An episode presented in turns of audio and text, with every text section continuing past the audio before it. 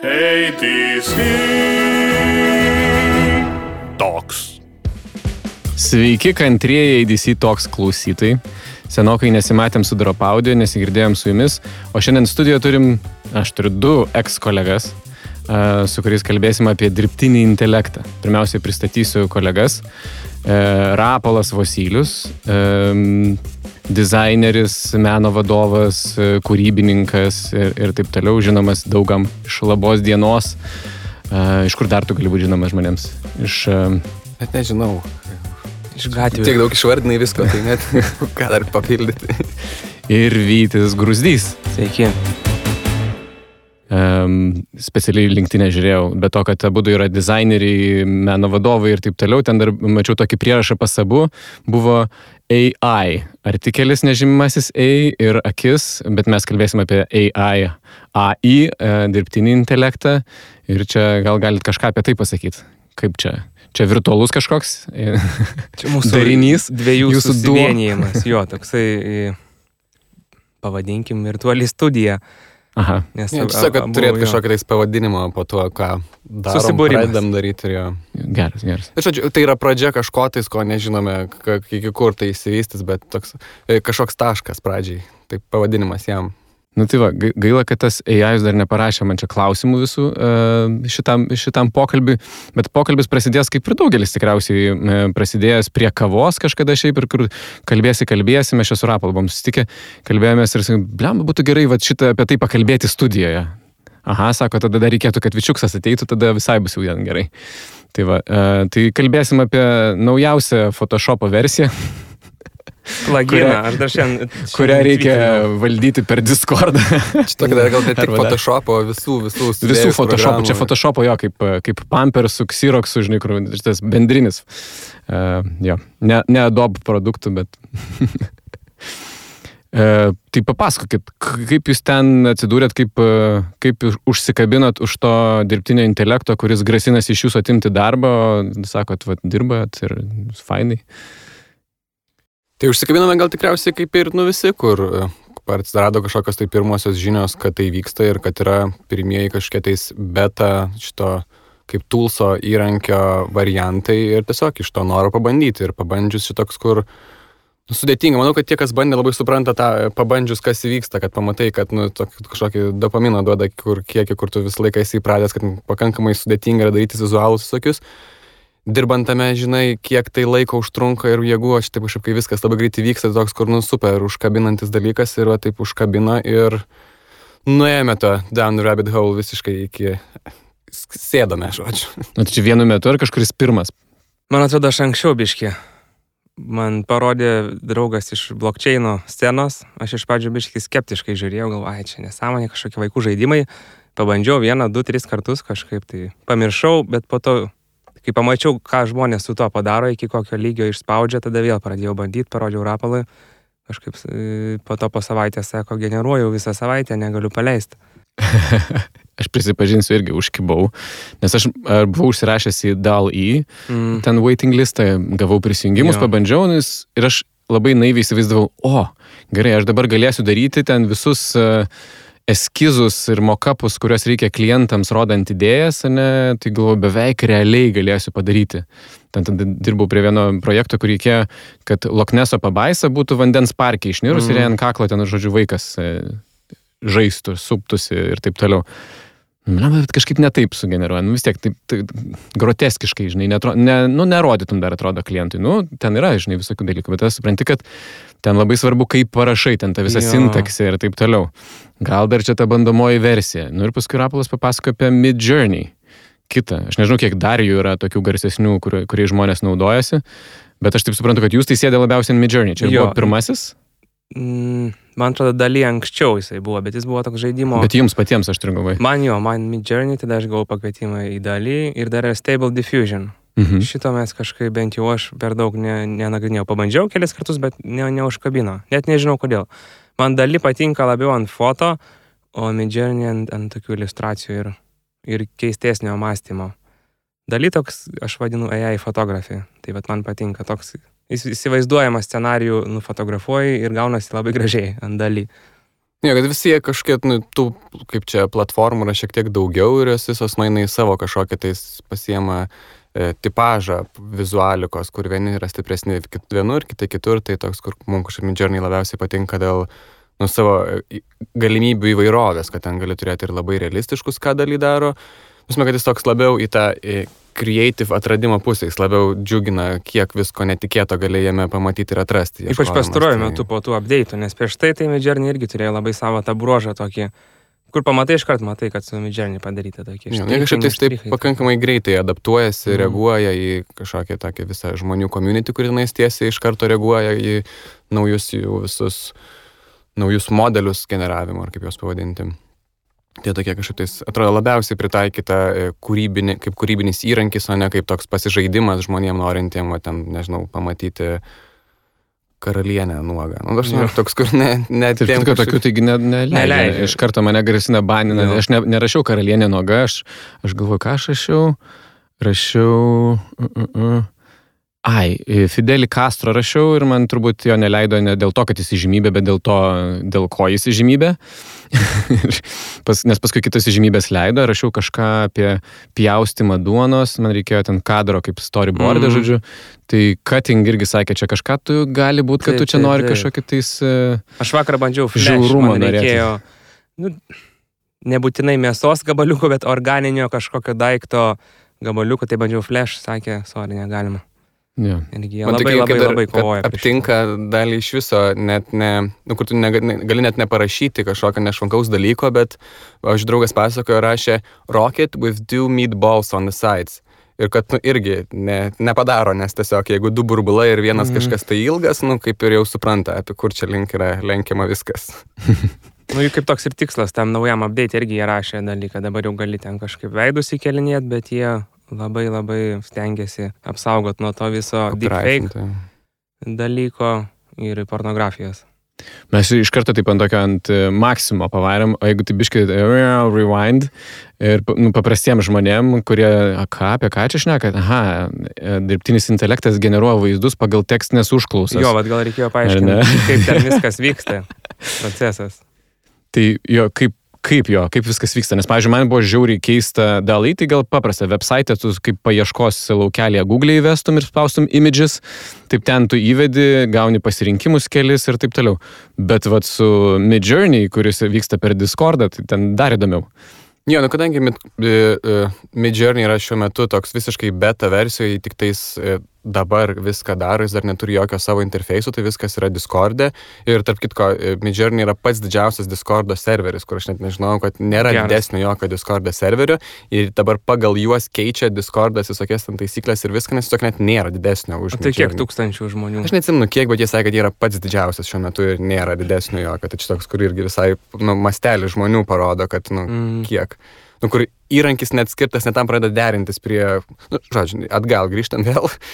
tai jo, kad tenais turi, iš principo, tu su botu, kaip ir kalbėsi, vedi e, image promptus, galima vesti image promptą, tada galima vesti žodinį promptą. Promptas tai yra tiesiog, nu, kaip e, Aprašymas. Užduotis, ką tu nori pamatyti, po to vedėsi visokius settingsus, kur kas na tenais e, generavimo modulio pavadinimas, dydis, po to tenais visokie, e, kokiu dar... Ant kiek jisai stilizuoja, ar tik biškiai pastilizuoja tavo tą promptą, ar jau visai nurautą sugeneruoja kažkokį. Bet iš principo suri tokie uh, imidžius irgi tu negali tiesiog įsikelti, kaip ten nežinau, kažkur tiesiog ten... Gali ant seno varikliuko gali.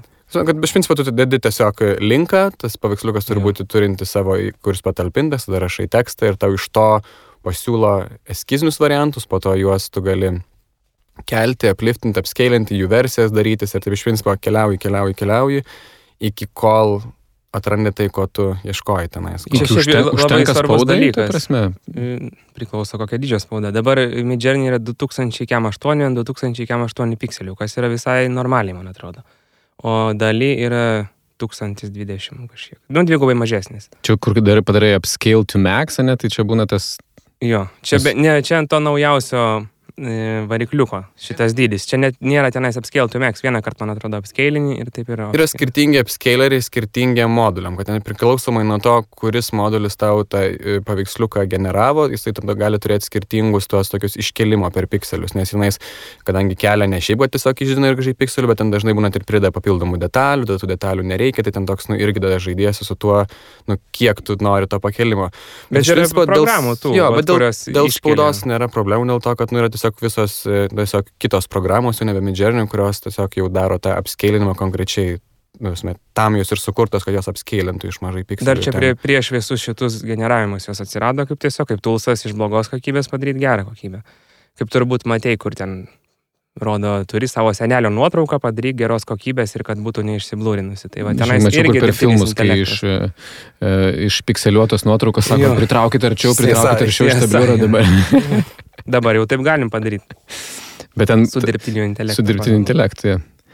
O gerai, dabar aš uždavinėsiu krūvą durnų klausimų, kai kurie dėl to, kad aš pats durnas ir nežinau atsakymų o kai kurie, nes galvoju, nu, gal kam nors bus kitiem įdomu sužinoti, nes ten jau kažką bandžiau, kažką žaidžiau.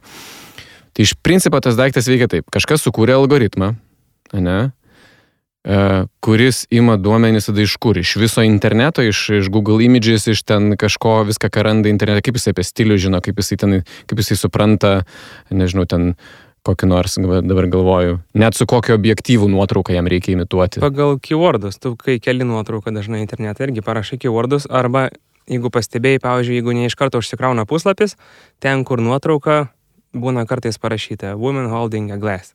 Pavyzdžiui, tai va. Tas alt tekstas, ne vadinamas. Jo, ir šiaip pats, pats internetas jau žino, kas tai nuotraukai pavaizduota. Ir iš kur tiksliai iš kokios duomenų bazės, aš nežinau. Kiekvienas tas, man atrodo, Midjourney ar dalyje turi savo paslaptį, iš kur jie ima, bet iš viešai prieinamų duomenų. Bet iš principo nu, tai yra tas nu, kaip modelis kūrimo, kurių yra skirtingų, nes na, jis taip, e, jie yra nu, kaip ir išmokinti, paruošti tam, kad jie kurtų tuos vizualus. Ten Pagrindinė esmė, kad jisai išmokintas ir ima iš viešai prieinamų duomenų. Ir dar jisai kažkaip naudoja tada tą uh, computational power, sako, ne, tą, nu, naudoja kažkokį, ko ne iš debesies, nežinau iš ko jis ten, iš Bezoso debesies ar iš e, Microsoft ar kieno ten perka, žodžiu, uh, skaičiavimo pajėgumus, ne, ir ten ir, ir generuoja, ir tu už tai kažkaip ir, ir moki, ne, gaunasi, kad tu perki, kiek realiai tu išnaudosi to, tų kompiuterinių pajėgumų. Jo, tu moki kaip laiku, valandomis, kad iš principo tu nusipirki, ten yra skirtingos narystės, e, skirtingos narystės turi e, skirtingas galimybės e, redagavimo ir skirtingų modulių. Nu, iš principo ten yra daugiau visokių skirtingų, bet jo, tu iš principo perki val, generavimo valandų skaičių. Bet tenais galima kartais generuotis e, to, tokiu relax mode, kuris neskaičiuoja, nes, duosime, eskizuoti gali daug daugiau, bet e, daugiausiai tų resursų generavimo kainuoja tas visas apskeilinimas ir ruošimas į jau to tokio galutinio savo vaizdo, kurį nori sukurti. Tai Bet ten ne klaudą tu naudoji, naudoji vaizdo plokštės labai labai labai galingas. Tai tu moki už vaizdo plokštės panaudoti. Nu, taip, taip, taip. jo. Tai va- vaizdo- Kažkur ten tie serveriai. jo, jo. kur- Mainina irgi, Jo. sako, vaizdo plokštės, Taip, tai taip, realiai taip. tos skaičiavimus atlieka. Jo. Tokius. Bet čia ir dar plus skirtingos e, platformos skirtingai, man atrodo, tai daro, nes seniau yra dar kreditai padaryti, bet, nu, principas visur, aš manau, tas Taip, pats, kad taip. reikia tiesiog, nu, galingų procesorių, galingų vaizdo kortų tam visam vizualui sukurti ir, nu, tu išmoki už jų naudojimą. Bet man iš dalies midžernių už tai labiau patinka, nes jų tas planas primtinesnis man. Kad eskizuot gali kiek nori, jeigu, jeigu nusipirkęs esi tą brangiausią planą, tu gali visą dieną eskizuoti, tau nieko papildomai nekainuos. Jau kai tau reikia galutinių, tų didelių, tada tu moki, o daly už bet kokį, bet kokį, paspaudimą tu moki jau tą kreditą vieną. Tai negali ant tiek daug išsi, išsitestuoti, išsieksperimentuoti.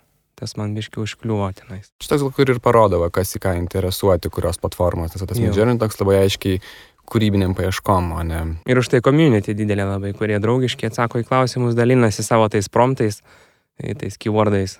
Tai va, aš norėjau irgi pastebėti, kad tą, tą tokį skirtumą, kuris iš pradžių man atrodo keista tas Discordas, rimtai, kodėl per botą eiti. Paskui žiūriu, aha, ten yra ten tie kanalai skirtingi, ten e, 30, 60, 90 sekundžių, kiek ten laiko generuoja, nežinau, čia irgi taip suprantu, ten priklauso, ne, kur nori mandriau kažko, tai eini turbūt, kur ilgiau ten galvoja, bet ir tada tu matai einantį, nesustojantį srautą, kaip žmonės kažką kūrė. Ir tu matai jų promptus, matai rezultatą, ką, žodžiu, ką jie įvedė, kokius ten e, raktažodžius pavadinkim, ką po ko rašė, tą sintaksę daugiau mažiau pradedi suprasti. Tada matai, kas pasidarė ir gali ten ko ne pasimti dalį idėjos iš, iš jų užklausos ir, ir savo susigalvoti kažką.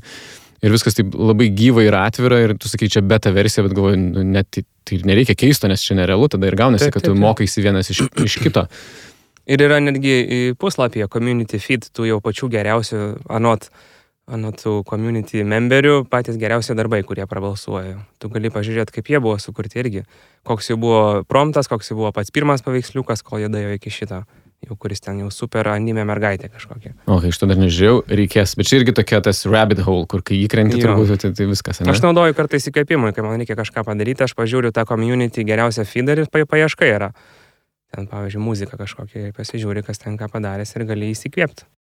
Dar manau, šios platformos privalumas yra didelis, kad jinai e, labai daug yra kreipiama dėmesio į pačių kuriejų e, reitinguojamus darbus, kad tu nėra, kad tiesiog šiaip žiūri ten visų kitų žmonių sukurtus darbus, bet tu gali reitinguoti ir rašyti, kurie tu manai, kad gerai pavyko pagal tą promptą ir kurie yra visai nesigavo, ar kur tu manai, kad tiesiog tas visas modulis ne į tą pusę eina, kurdamas vizualą. Tai tu iš principo gali visą laiką ir savo reitinguoti, ir kitų žmonių matomus darbus, ir jisai į tai iš to irgi mokinasi, kurdamas toliau. Nes e, buvo ten kažkokio minut paleidę naują modelį, kuris visi, visi naudotojai pasakė, tiesiog yra nepakankamai meniškas, kaip čia tai pavadinti. Tiesiog kuria tokius, vat, nu, tiesioginius šaterstokinius vaizdus. Nes iš principo tai padaryti jau softui yra visiškai nesudėtinga, tiesiog nėra to noro daryti tos tokius stokinius visai. Ir dėl to, vat, jie ieškojo naujų būdų, kaip kas iš principo iš vis, kaip išmokinti AI, kas yra e, kūrybinis sprendimas ir kas yra tiesiog, nu, šiaip, jeigu tu parašai cat, ten, pavyzdžiui, daly parašius cat ir gausi tiesiog katės nuotrauką. O čia nais tu kiekvieną kartą refreshinamas, refreshinamas gausi, nežinau, begalybę skirtingų būdų, kaip galima atvaizduoti katę. Toks yra, kur jie daug dėmesio skiria tam, kad, nu, vis tik tai yra į, į paieškas. Va čia su tuo begalybės variacijų ieškojimu labai gerai Midjourney ir, ir daro kai pavyzdžiui įsivaizduoju, koks nors yra labai jau piktas artas arba creative direktorius ir ateina pas dizainerį, nu, dar kažką, dar biški pakeis, dar pakeis. Tai taip, tas, tu paspaudi mygtuką, jis iš naujo pergalvoja visiškai tą patį promptą, galvoja, galvoja, galvoja, kol galiausiai atsiranda kažkokia ten planeta ar kažkas, tai ko tau ir reikėjo. Tai tas įdomus procesas, kad tu šimtą kartų gali tą patį paveiksliuką iš naujo pergalvoti ir gausi galiausiai, ko nesitikėjai, bet ko tau reikėjo galbūt. Tai man patinka labai tas procesas. tai ką gausi, vat, irgi toks jau filosofinis klausimas bus, o tai kas tada gaunasi autorius to, ką tu gavai? Tu, nes tu tekstą parašai ir tu nusprendai, kada sustot. Ai, kada sustot. Nes aš galvoju, aš žaidžiau, žaidžiau, galiausiai nuvažiavau iki tokio, nežinau, kaip turbūt irgi įsikvėpęs iš kažko ir paskui dar pergalvoju ir galvoju, o, tikriausiai niekas nebandė maitinti to Midjourney boto poeziją. Ir galvoju, davai, kam? Ir dabar, o, ir aš galiu ją kerkti su kokiais nors keistais stiliais meno ir žiūrėti, kas iš to gausis. Ir, ten, e, ir tada galvoju, gerai, tai, nu ir gavus ten labai faini kokie nors, e, nežinau, meno kūriniai, kurios, nu, atrodo, galėtum atsispausdinti, pasikabinti ant sienos, tikrai kietai atrodo, nu, mažų mažiausiai sukelt į ten e, object tinklą, kur, nu, žodžiu, pasidėti, um, kad, kad jau tikrai va ten tavo būtų, bet tada galvoju, ar tikrai čia tavo. Daug Nes, diskusijų dabar šito Twitter'e, dvi. dvi Paėmiau ten kokią nors ten uh, Libajaus eilėraštį, sukirgiu su šagalo ten paaišymo stiliumi, daug ten pats visko darau. Tas algoritmas, kurį irgi kažkas sukūrė, ima iš viso interneto visų žmonių sudėtą turinį, kuris ten kažkaip užtagintas buvo ir atitiko mano užklausą. Tada naudojasi kieno nors e, kompiuterių pajėgumai, žodžiu, vaizdo plokštėm ir tai serveriais, nes, nu, čia to perkamas dalykas realiai. Tikriausiai ant to daugiausiai pinigų ir resursų išleidžiant, tu prasme, ir elektra, ir, ir, ir, ir viskas. Ir tada vat, gaunasi kažkoks dalykas ir čia mano ar ne mano. Aišku, jeigu įdėsiu, žinai, ir išmintinsiu kaip kripto meną, nu jo, ir būsiu pirmas, nu turbūt niekas neprisikabins, kad čia ne mano, bet. Aš tai manau, kad čia nu, yra tikrai, tai, nu, aišku, čia visiškai priklauso nuo požiūrio iš tą dalyką, bet yra, nu, mano akise, tai bent jau yra tik tais įrankis kažkokiai idėjai gyvendinti. Nu, čia taip pat kaip fotografija yra me, menas ar ne. Iš principo, jeigu tu nufotografuoji portretą žmogų, kas yra menininkas? Ar tas, kuris sukūrė tą žmogų, ar tas, kuris nufotografavo, ar tas, kuris nusprendė, kad iš viso tą žmogų reikia nufotografuoti. Nu, čia toks, kur tarsime, kad tai yra e, įrankis minčiai Nu jau tą patį vačnekėjo žmonės apie fotografiją, apie Photoshopą, kad jau viskas čia Photoshopas sugriaus pasaulį dizainą visą ir apie CGI ir apie 3D programas, vis, visos jos, visos naujos technologijos sukelia tą pačią diskusiją. Ar Aš manau, kad čia net toks, kur e, šitas įrankis yra netruputį toks e, kūrybiniam žmonėm daugiau galvos skausmą įvarantis įrankis, nes jeigu, tarkim, nu, tu, laik, nu, kaip, esi, kaip jeigu menininkas, tu turi kažkokį tai savo įrankį, kurį tu savo amatą, kurį esi įvaldęs ir dažniausiai tu tik tais juo naudojas. Jeigu skulptorius, dažniausiai skulptoriai kurio skulptūras. Nes tu, o čia staiga tu toks, kur Ir, tasme, kurti skulptūrą tau yra jauku, nes tai yra tavo toks kažkoksai, tai tada, nu, tai yra tavo laukas, kuriame tu jautiesi gerai ir darai, o čia staiga tu gali daryti bet ką, tu gali daryti bet kokio stilistikų, tu gali daryti realistiškai, gali daryti abstrakcijas, kad nebėra ribų tavo vizualinio, tasme, tau nereikia turėti amato, kad tu galėtum įgyvendinti savo idėją. Ir tada toks pajauti, darydamas kažkokius vizualus, kad nu, žymiai yra sunkiau pasakyti stop, nes tu, nu, tas stop yra tiesiog, nu, smarkiai, smarkiai platesnis ir, nu, ribų jam kaip ir nelabai yra. Tai toks, kur pradedi kelt savo kažkokius žymiai aukštesnius standartus ir, nu, nebesi biudžeto apribotas ar ten ar laiko klausimo, nes taiga tu gali padaryti praktiškai viską. Tas midjourney gal čia taip ir gimė, tu nepasakai savo stop, tu visą laiką esi per vidurį. nu taip, nežinai, kas bus, jeigu dar kartą paspausi, kad sugeneruok man versiją. E, gerai, tai kam jūs dažniausiai naudojate tada tai? Kas yra nu, praktiškiausias panaudojimo būdas šito įrankio? Menas, turbūt saviraiškia kol kas. Aš bandau vis darbę jį panaudoti kaip, kaip stoką, bet kol kas niekarto ne. Nu, atrodė man dabar ten e, prieš, prieš jo, paspaudžiant jo. rekord mygtuką, žodžiu, rodė banerį. Taip, ne? padariau šiandien postuką social medijos jau su... Žinau, kad klientui patinka synthwave estetika, tai vad padariau su tokiu, sako, o geras. Bet... Aš manau, kad iš principo tai nu, įrankis kurti bet kokio tipo vizualikai, bet tai manau, kad tikriausiai naudingiausia yra e, ten, kur jisai gali būti efektyvesnis už kažkokius kitus kelius. Tenais, jeigu tai yra kažkokios labai sudėtingos iliustracijos ar nerealistiniai vaizdai, tasme, kad, manau, kad dabar patogiausiai naudoti tenais, kur jisai turi e, tiesiog pranašumą prieš visus kitus įrankius šiuo metu kurti tam, bet iš principo tai yra tiesiog e, vizualikos kūrimo įrankis, jo, o naudojame mes šiuo metu tai skirtingai. Daugiausiai tai tikriausiai tokiuose paieškos ir įrankių, įrankio šio galimybių ribų ieškojime, tai tiesiog kūrėme savo kažkokias tai vizijas mintis, bet to pačiu ir vis daugiau plačiau pritaikome tai e, irgi reklamoje. Ir šiuo metu darome klipui vienam ten tokias vizualikas po to ten irgi per kelius, na, nu, žodžiu, skirtingose projektuose, bet vis kuo toliau, to vis daugiau ir jaučiame, kad, na, nu, taip, pakankamai greitai daugėja, nes žmonių vis daugiau sužino ir sužino apie tai, kad tokia galimybė yra, bet jo, truputį sudėtinga tas, kad, nu, nedaug kas žino iš vis galimybės šio įrankio, tai...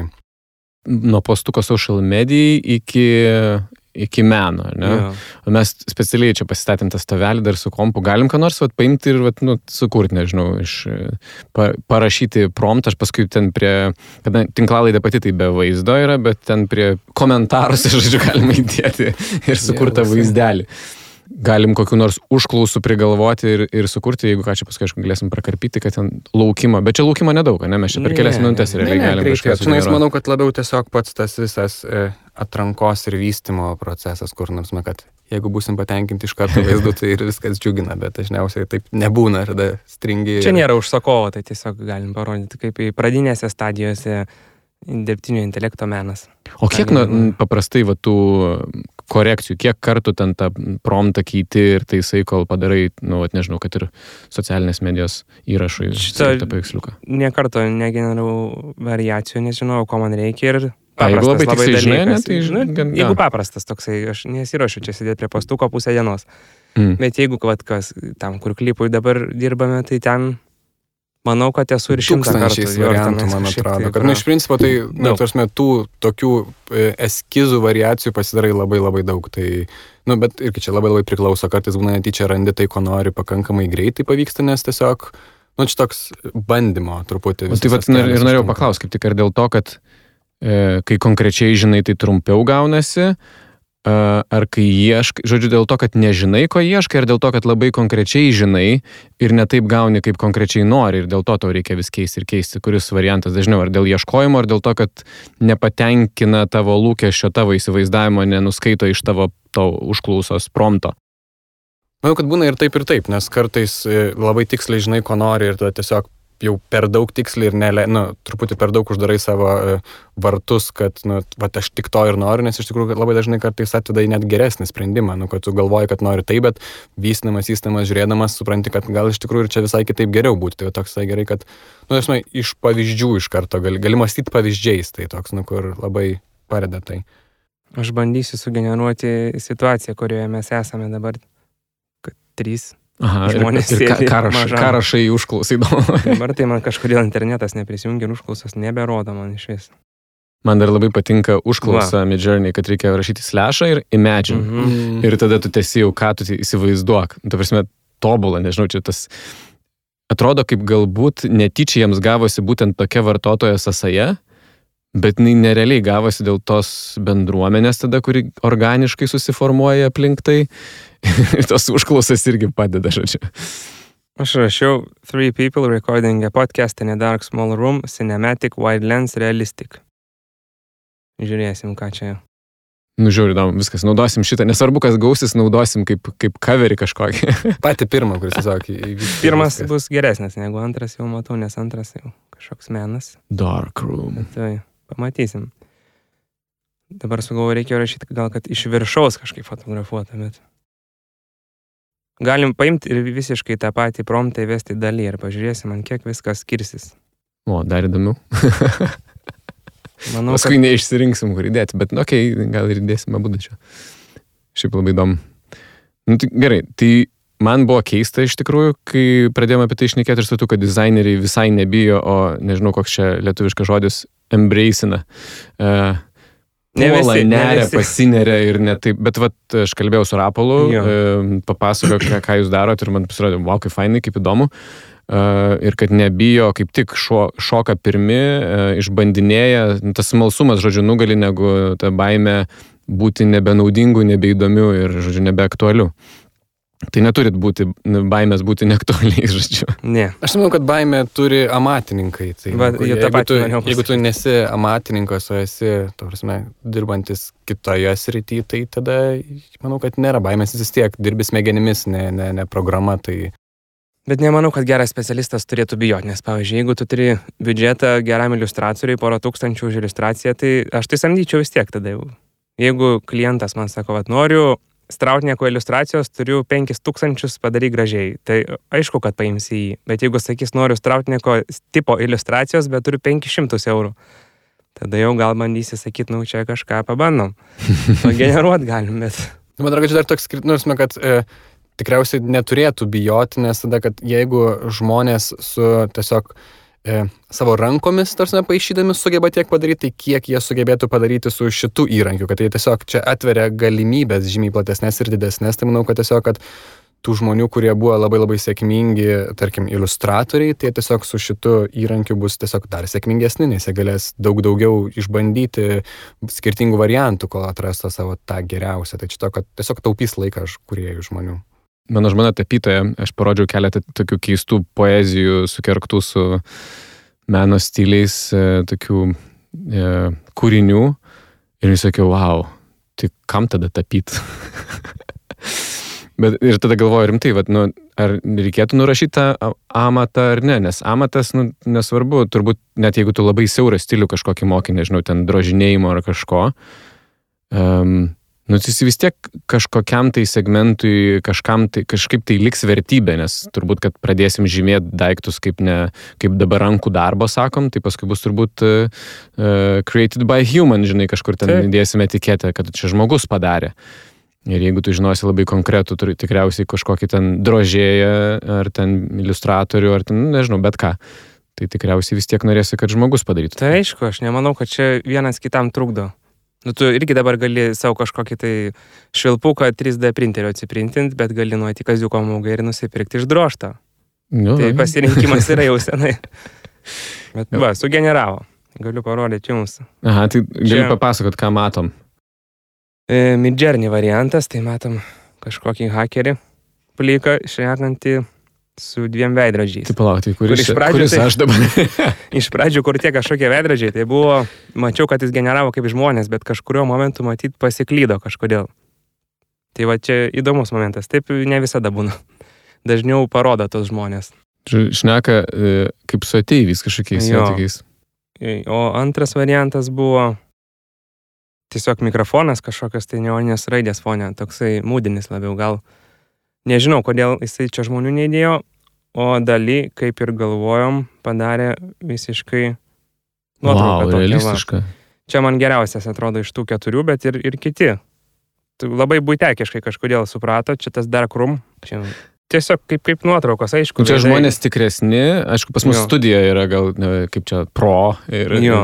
ten jau. Čia jie rašinėja namie kažkur tai, bet visiškai kaip nuotrauka, jeigu nežiūrint giliau į veidus, nes kažkaip daly... O galėsi klausyk išseivinti, kad e, pa- pasidalinsiu, aš galėsiu į komentarus ten pridėti, nes, nu, kažkas, kokie du žmonės klausys šitos tinklalaidės, gal vienas iš jų norės pasižiūrėti. Aišku, jo. Nu Ir čia, čia yra patys pirmi variantai. Čia mes nedarom tų variacijų, kur galim šimtais daryti. Ir daly čia pas, jau pas tavai yra tas e, mokamas, e, mokama paskira, ne? Ne. Ne, daly aš mažai naudoju, Tas- tai čia va tos pačius kreditus, kur ir tu turi. Aha. Ir po to aš dar eksperimentavau vienu momentu, kai buvo nulūžęs serveris, tai sako, sorry už inconvenience, imkite dar kreditų, tai aš dar juos dar ir naudoju sėkmingai. Aš Labai gerai padarė, kur permatomus žmonės su e, kaukolėm laidais pajungtom, tokius, kur... O, menas. Šitas geras. Čia jau matyt naudoji tą varikliuką ne naują, o trečią. Su Ta, trečiu kuris ir e, į- meniškesnis. Nes aš naudoju tą, kuris atseit fotorealistinis. Toks. O tai tu kokią užklausą rašai raplai? Aš jau Free Man Recording Studio Film Photography. Tik tai su tokį trumpą. Nes esmė, kad e, Midjourney veikia taip, e, kad kuo tu mažiau parašai, tuo tau abstraktesnius ir labiau creative variantus duoda. Nes iš principo, kada tave reiškia kažkur tais m, bando pastumti kūrybiniškesnę pusę, o jeigu parašai daug ir labai tiksliai, tada gauni tiksliai tai, ko nori. Tai jeigu mes šiandien norėjom pasižiūrėti, kiek yra, kokių yra skirtingų galimybių pasiūlymų, tada aš manau, kad mažiau rašant tau daugiau Iš principo, kuo mažiau parašai, tuo daugiau už tave pats tada. O aš pabandysiu čia, Pamąsto. kiek šnekam, nežinau, kiek tų minučių, dešimt, tarkim, šnekėsim ir aš prašysiu jo, kad jis man vis pergeneruotų tą pačią idėją su tais, kur gavosi, kad žmogus ir du kosmonautai. Tai vadžiūrim, ar dais iki, iki trijų žmonių. Geras. Čia va, kol generuojama, tai per vidurį paprigavau, tai jau matosi, kad daugiau žmonių. Taip, taip. O čia tik ranka žmogaus. O tas varikliukas, kaip sakai, kitas varikliukas kažkoks tai ten ant kit, kaip čia kitas kanalas to boto, ar ten reikia tada užklauso įrašyti kažką Ne. papildomai, kur, kurį. Parašai settings ir išsirenki. Ten per nustatymus jo pasirinkti, jie yra trys pirminiai patys, tokie, kur nu pirmas ten buvo toks visai, man atrodo, beta, po to trečias yra tas toks ilgiausiai ir dažniausiai naudojamas. Čia mano mėgstamas. Ir dabar du yra papildomi nauji, kuris yra vienas tas tra, tra, tradiciškiausias, kur tikriausiai daugiausiai nori, vienas, kuris skirtas labai Žinau, labai ką veiksiu šiandien vakare. tą garselį klausysi. Pim, pim. Aš žinok, net ir, ta prasme, tu sėdi prie kompiuterio, darai, darai, paskui atsiguli į lovą ir dar ištrauki telefoną ir darbiškai ten ką nors darai, darai. Ir gerai, gerai, jau viskas, jau akis graužia. Ja, ja. ir tada išgalvoju, nu jo, dabar, dabar supratau, kaip galima sėsti ant to, nes nėra pabaigos, rimtai, tas toks, o palauk, o jeigu dar taip, o jeigu dar taip. Kažkaip labai Tai šita, šitas pats geriausias, šitą jau dabar reikia išsiseivinti, jau šitą tai tikrai kelsiu mintinis, žodžiu. o, tai galim, pasakiau ir galvoju, em, gal, galim ir apie tai pašnekėti. Tai ką žmonės pridaro menų, pavyzdžiui, ir ką su tais daro? Kelia į, į, į kripto menų platformas kažkokios ir dalinasi, pardavinėja, generuoja kolekcijas, ką? Viską, ką, ką, ką ir su kitų digital menų. Daug ten tuose NFT kripto pasaulyje šito yra, bet daug ir žmonės tiesiog, tiesiog daro, kaip hobi. Bet manau, kad nu to AI art e, srityje tai tikriausiai daugiausiai taip ir nudaro, kad tada nu, ant tezos blockchain tada pardavinėja per object. Nu, manau, kad tikriausiai e, konkrečiai menininkų jau, tai nu, tik taip tu gali realizuoti, nu, ne tik taip, bet tikriausiai šiuo metu yra e, aiškiausias realizavimas ir pavertimas į kažkokius... Tai Mačiau, kad pinigus pardavinėja, bet nemanau, kad visiems rūpi paversti pinigus, kaip, nu, žinai, tu sėdi, ne, ne iš to, kad rūpi, bet, nu, kažkur ir paaišai, pavyzdžiui, paaugliai paaišo anime charakteris, žinau, kad mėgsta dabar. Tai lygiai taip pat jie nusipešė, gal įkelia į tumblerį kažkokią ar nusinčia draugams ir viskas. Tai taip pat žmonės čia sėdi ir kaip hobį naudoja. Va, pasižiūrėjau, kiek Discordo serveryje žmonių, tai beveik 2,5 milijono. Čia tikrai, wow. Aš daugiausiai kiek esu matęs 200 tūkstančių. Jo. Nu jo, čia tikrai žiauriai daug. Va, jau panašėja biški kažkokia situacija, aš vis tas versijas generuoju. Jau iš trijų žmonių tapo du. Bet, bet toks kažkoks. Ir mikrofonas pasidarė toks labiau mikrofonas, prieš tai buvo kažkoks kaip švieso mhm. šaltinis, ten labiau negu... negu Čia kažkokie jau tokie, aš nes šnipai gaunasi. Nu, įdomu. Galėsim papostinti ir pirmą, ir paskutinį vat, variantą. Geras. Kas dar? Tas... O nėra, kad klausimus generuotų, tu pradžioje tai pasakė, ar nėra tokio serviso? Žinok, aš irgi pagalvojau, ar tikrai nėra, nes aš, aš esu žiūrėjęs ir išbandinėjęs ir tekstinius. Kad ko, kopį reklamai parašytų, taip, taip, tikrai taip. šitą žinau. Net man atrodo lietuviai, ar dirba tenais, ar sukūrė kažkas. Tie GPT-3, žodžiu, visokie algoritmai, kurie generuoja tekstinės, pagal tekstinės užklausas tekstą generuoja, ten gali tau blogų įrašą sugeneruoti, dar kažką, šūkius generuoja, pardaviminius šūkius. Ten, šiaip kad to kažko, ką, kas, ką galėtum naudoti e, paskui klientui, aš dar nebuvau sugeneravęs, bet e, skaičiau vieną istoriją, žodžiu, kaip doktorantas kūrė to, tokį algoritmą, teksto generatorių, ir tada paprašė, kad jisai ir sugeneruotų nu, doktorantūros darbą, tezės doktorantų, žodžiu, e, pats ir parašytų apie save. Ir, ir pridavė, nežinau, kaip jam ten baigėsi, bet žodžiu, buvo ten tokia diskusija ilga, tai, tai kas čia iš tikrųjų tada turėtų gauti tą daktaro diplomą. Nu, bet čia gera, geras keisas toksai, kad jeigu tu ant tiek tai išstudijavai, kad sukūrei tokį tulsą, kuris gali apie save prašyti, tai čia jau. Nes čia, nes čia tobulą, ta prasme, man, pavyzdžiui, man labai patinka į ką nors gilintis, bet aš tie visi akademiniai reikalavimai, um, nu jie iš taip labai gazdina. kai pagalvoji, kad reikės ten, jeigu ką nors darysi, tai straipsnius apie tai rašyti po to tenais arba tos mokslinius darbus, žinai, gener generuoti. Bet galvoju, palauk, palauk, jeigu iš tikrųjų jas gali generuoti. Hmm. Man atrodo, ir čia vis su, su kolegom kalbėjom, kol, kol jūs laukiam apie, apie tai, apie ką su garsu daro, tai ir su garsu daro, ir su vaizdu, ir su tekstu, ir su muzika, ir su video daro, ir, ir su kuo tik tais nedaro tas e, e, dirbtinis intelektas dalykų, nu, mes nejaučiam, mums atrodo, kad tai mums taupo daug resursų, mūsų resursų, ne, kad mes samdytumėm e, tokius kaip strautnekas e, savo srities žinovus. Tuo tarpu tai vis tiek kainuoja labai daug resursų, tų tokių kompiuterinių skaičiavimo elektros serverio, net taip, taip pačiai kaip ir e, iškalti eterio ar ten bitkoino monetą, ta prasme, tai, tai tiesiog kainuoja daug resursų. Ne, tai Ką Jūs galvojate apie tai? Visi kripto, žodžiu, ten pereidinėja, va, eterius sujungia tam, kad mažiau elektros naudotų. Jo. Um, nu, dar nėra tokia problema, gal čia tie keli milijonai Discordo userių. Jeigu iki tokios dasigyventumėm dasi iki to, kad tai jau sunaudoja, kaip eteris buvo per šitą merdžą savo, sumažino 0,2 procentai pasaulio elektros sunaudojimo. Tai jeigu jau iki tokių skaičių daitumėm, tai aišku būtų didelė problema. Bet kol kas tai nematau čia bėdos. Gal dėl to, kad generuoja kažkas, aš mažiau kompo savo naudosiu, uždarysiu ir išeisiu pasivaikščioti. Čia tikrųjų šitą klausimą buvo uždavę kažkas tai e, Midjourney kuriejų pačiam, nes nes jie kas savaitę daro tokius e, pokalbius kartu su visais žmonėmis ir tu, jeigu nori, gali tiesiog užduoti klausimą tiesiai pačiam kuriejui, tenais kalbėti apie tai, kur, kur eina programa ir taip toliau. Tai vad kažkas konkrečiai lygiai šitą patį klausimą uždavė, kad, nu, kas toliau bus, ar jūs ten plėstas ar ne.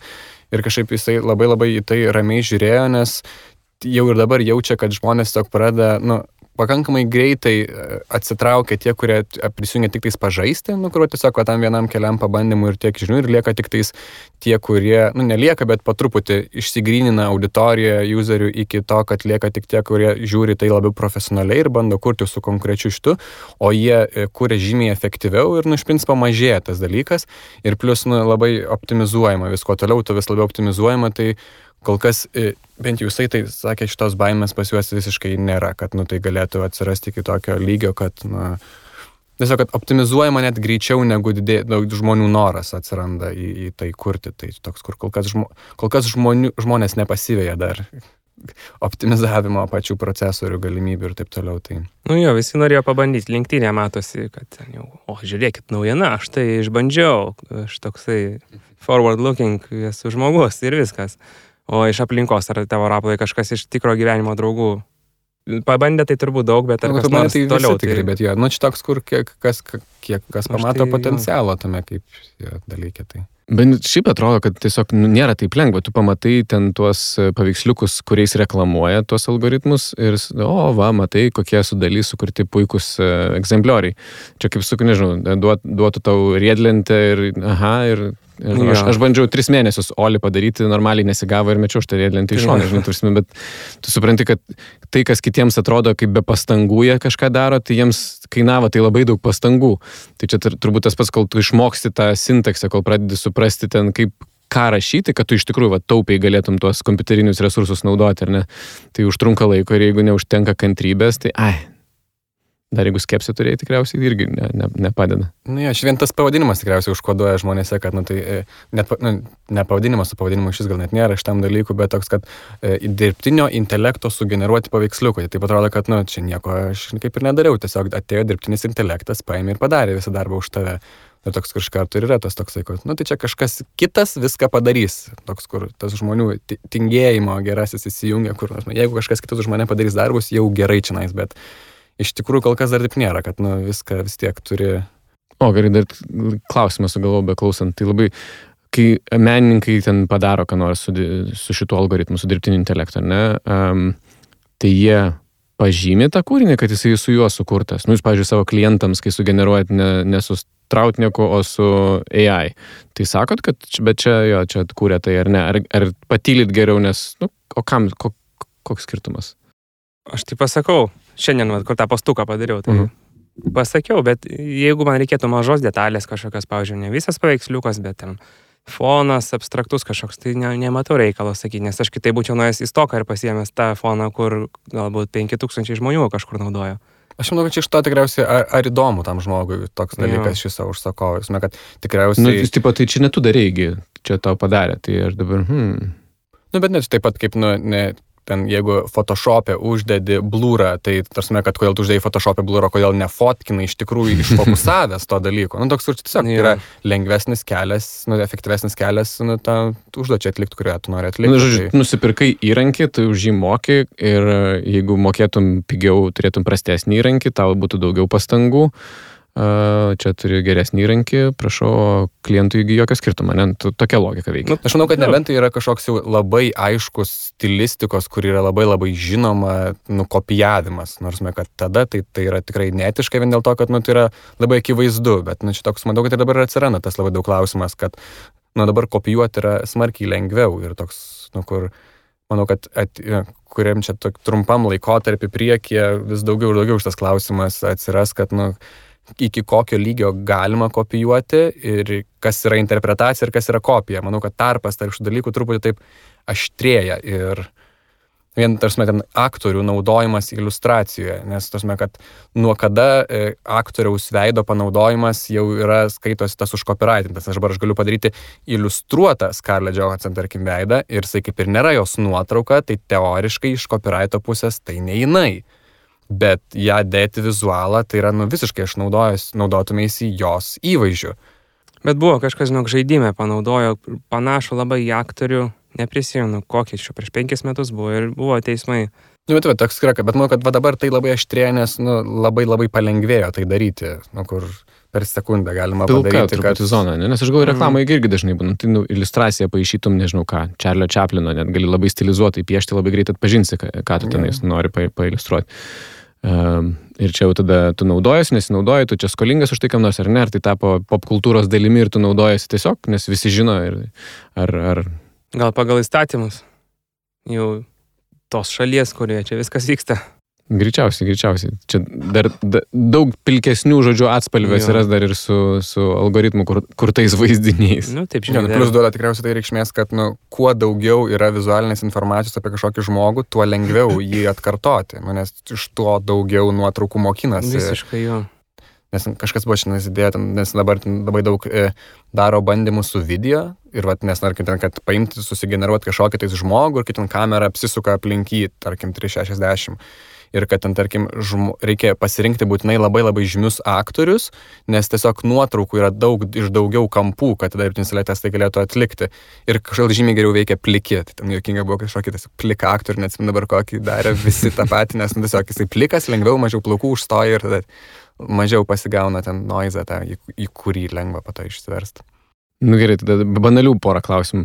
Tai kaip, kaip jums atrodo dabar slešas Imagine, kokia šito daikto ateitis, ne? tai į, į ką tai išvirs, kaip manot?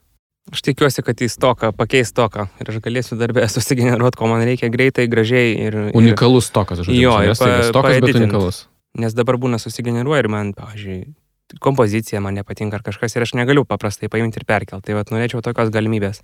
Bet Manau, kad atrodo, labai, nu, mėnesių klausimas, tas man net ne metų ar ten kažko tais ir ne. Toks, kur, manau, kad labai labai greitai ir šimtas procentų tai bus. Man atrodo, kad toks, kur, e, nu, kad tikriausiai aš įsivaizduoju, kad tai pakeis, e, nu, nepakeis, bet e, padarys vaizduotę aiškesnė. Nu, kad tarsi, jeigu tu įsivaizduoji kažką, tai tu galėsi labai tai žymiai aiškiau įsivaizduoti, tai nebet bus taip, nežinau, išplaukęs vaizdas kažkoks. Tai tarkim, žaidimuose, manau, kad... Nu, Tai, aš, ten, aš ten ir lenkiau galvoju, ar papasakosi apie žaidimus. Nu, Turėtų, iš esmės, kad čia irgi e, ne mano paties mintis, o e, to pačio Midjourney kurėjo e, spėjimas, bet jisai turi, manau, kad labai daug žino dalykų, kad tai nėra tiesiog šiaip spėjimas, jis yra pagrystas technologiniais duomenimis, kad jis jau ten ir, sakė, pasakojo, kad po pusės metų e, procesoriai ir programinė įranga jau bus pasiruošusi kurti žaidimus pat patys. Iš principo, kad nebereikės žmonėms sukurti žaidimo naratyvo nuo A iki B, nereikės sukurti veikėjų, nebereikės jiems sukurti charakterį, nebereikės jiems aprangos kurti, kad iš principo žaidimai jau galės veikti kaip sapnas, kuris vystosi pats iš savęs, kad tu gali užduoti ten, tarkim, pasaulį ir dirbtinis intelektas sukurs, kokie veikėjai tam pasaulyje galėtų veikti, koks naratyvas iš to susidarys ir nu, iš principo, kad žaidimai galės būti kaip, nu, kaip sapnai, iš principo, ir tu iš tikrųjų galėsi... Unikalus, ne tik tavo, ne? Nu, Tik tau sukurtas žaidimas.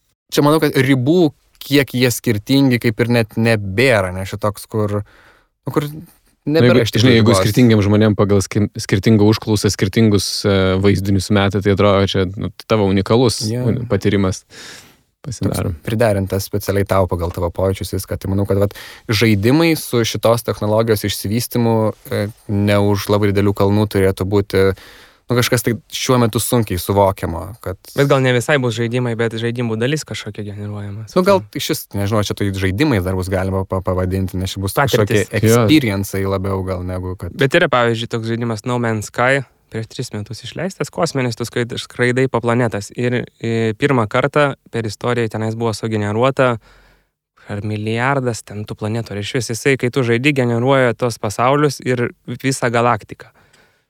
Tai iš dalies čia irgi turbūt bet tiesiog to pasisako, kažkokia va, pradžia. Tai yra visiškai su galimybė kurti tai viską va, tokiom sąlygom, tai nu čia turėtų būti visiškai kažkas. visą tai sudėk dar su VR, ne, kuris irgi Nu. vystosi, nes nestovi vietoje. Taip, taip. Wow. įdomus laikai laukia. Nu, tokia visai, visai matrica, žodžiu. Mhm. Va, Aš 13 kartų perleidau pro parodyk naują versiją prašymą Midjourney ir gavau Kokie tais influenceriai čia sėdi, man du influenceriai kažkokie jo ir gavosi, kad fokusas į aparatus apšvietimo ir mikrofoną, o ne į žmonės. Kažkodėl jisai taip nuojo. Aha, aha. Bet jau realiai vaizdas kažkoks darosi toks labiau e, gyvenimiškas. Nu, jo, jo, va, jau, jau bus galima naudoti. Žodžiu. Čia bu, jūs busite influenceriai. Po paskutinį ratą dar ko- kokį nors e, pasisakymą? Paskatinimą, palinkėjimą, tipo- aptarėm. Jo, įdomu komercinėse projektuose, kuo daugiau išbandyti. Ką dabar darom, tai toks net pažinti klodai, tai įdomu dirbs. Daug kas. Ar turit konkurentų? Nemanau. Aš tai nežinau, aš manau, kad nu, konkurentai tai yra šiuo metu, kaip, na, aš čia negaliu pavadinti gal konkurentai, šiaip žmonėm, kur nu, visi turi prieimą prie šio Jo, įrankio, tai aš- aš visiškai visi tai gali juokais klausiu, daryti. Žinai, galvoju, bet tie, kurie išbandinėja ir kasdienybėje, va, jau naudoja savo darbui. Aš įsivaizduoju, kad klientas turbūt neteina, o gal ir ateina pas jūs, nežinau, o pabandyk man sugeneruoti, ką nors, man šiaip įdomu. Nu, sako, prieš tai atsiųsk pavyzdžių, manęs prašė. Taigi tu ten gali pageneruoti, ne? Pageneruoti. Jo, jo. Kažką, nu, patys, kai susitikom su praeitais klientais, aš ten pageneravau, pasijokėm visi įdomu, jokinga, toksai užmes meškerę. Okay, Čia toks, kur irgi jokingas dalykas, nes iš tikrųjų, kai va parodai to tokį va greitai čia padarėme, atrodo, kad, nu, tai čia super lengvas darbas, čia, nu, nieko nėra, kas yra ten sugeneruoti vaizdelį, nu, tai kiek čia, nu, kokių padarysiu už 10 eurų šitą vieną paveiksliuką man greitai, kur, bet tik tais po to supranti, kad, nu, kiek iš tikrųjų, iš tikrųjų įdirbio reikalaujantis Iš dalykas. jo. šitas jau.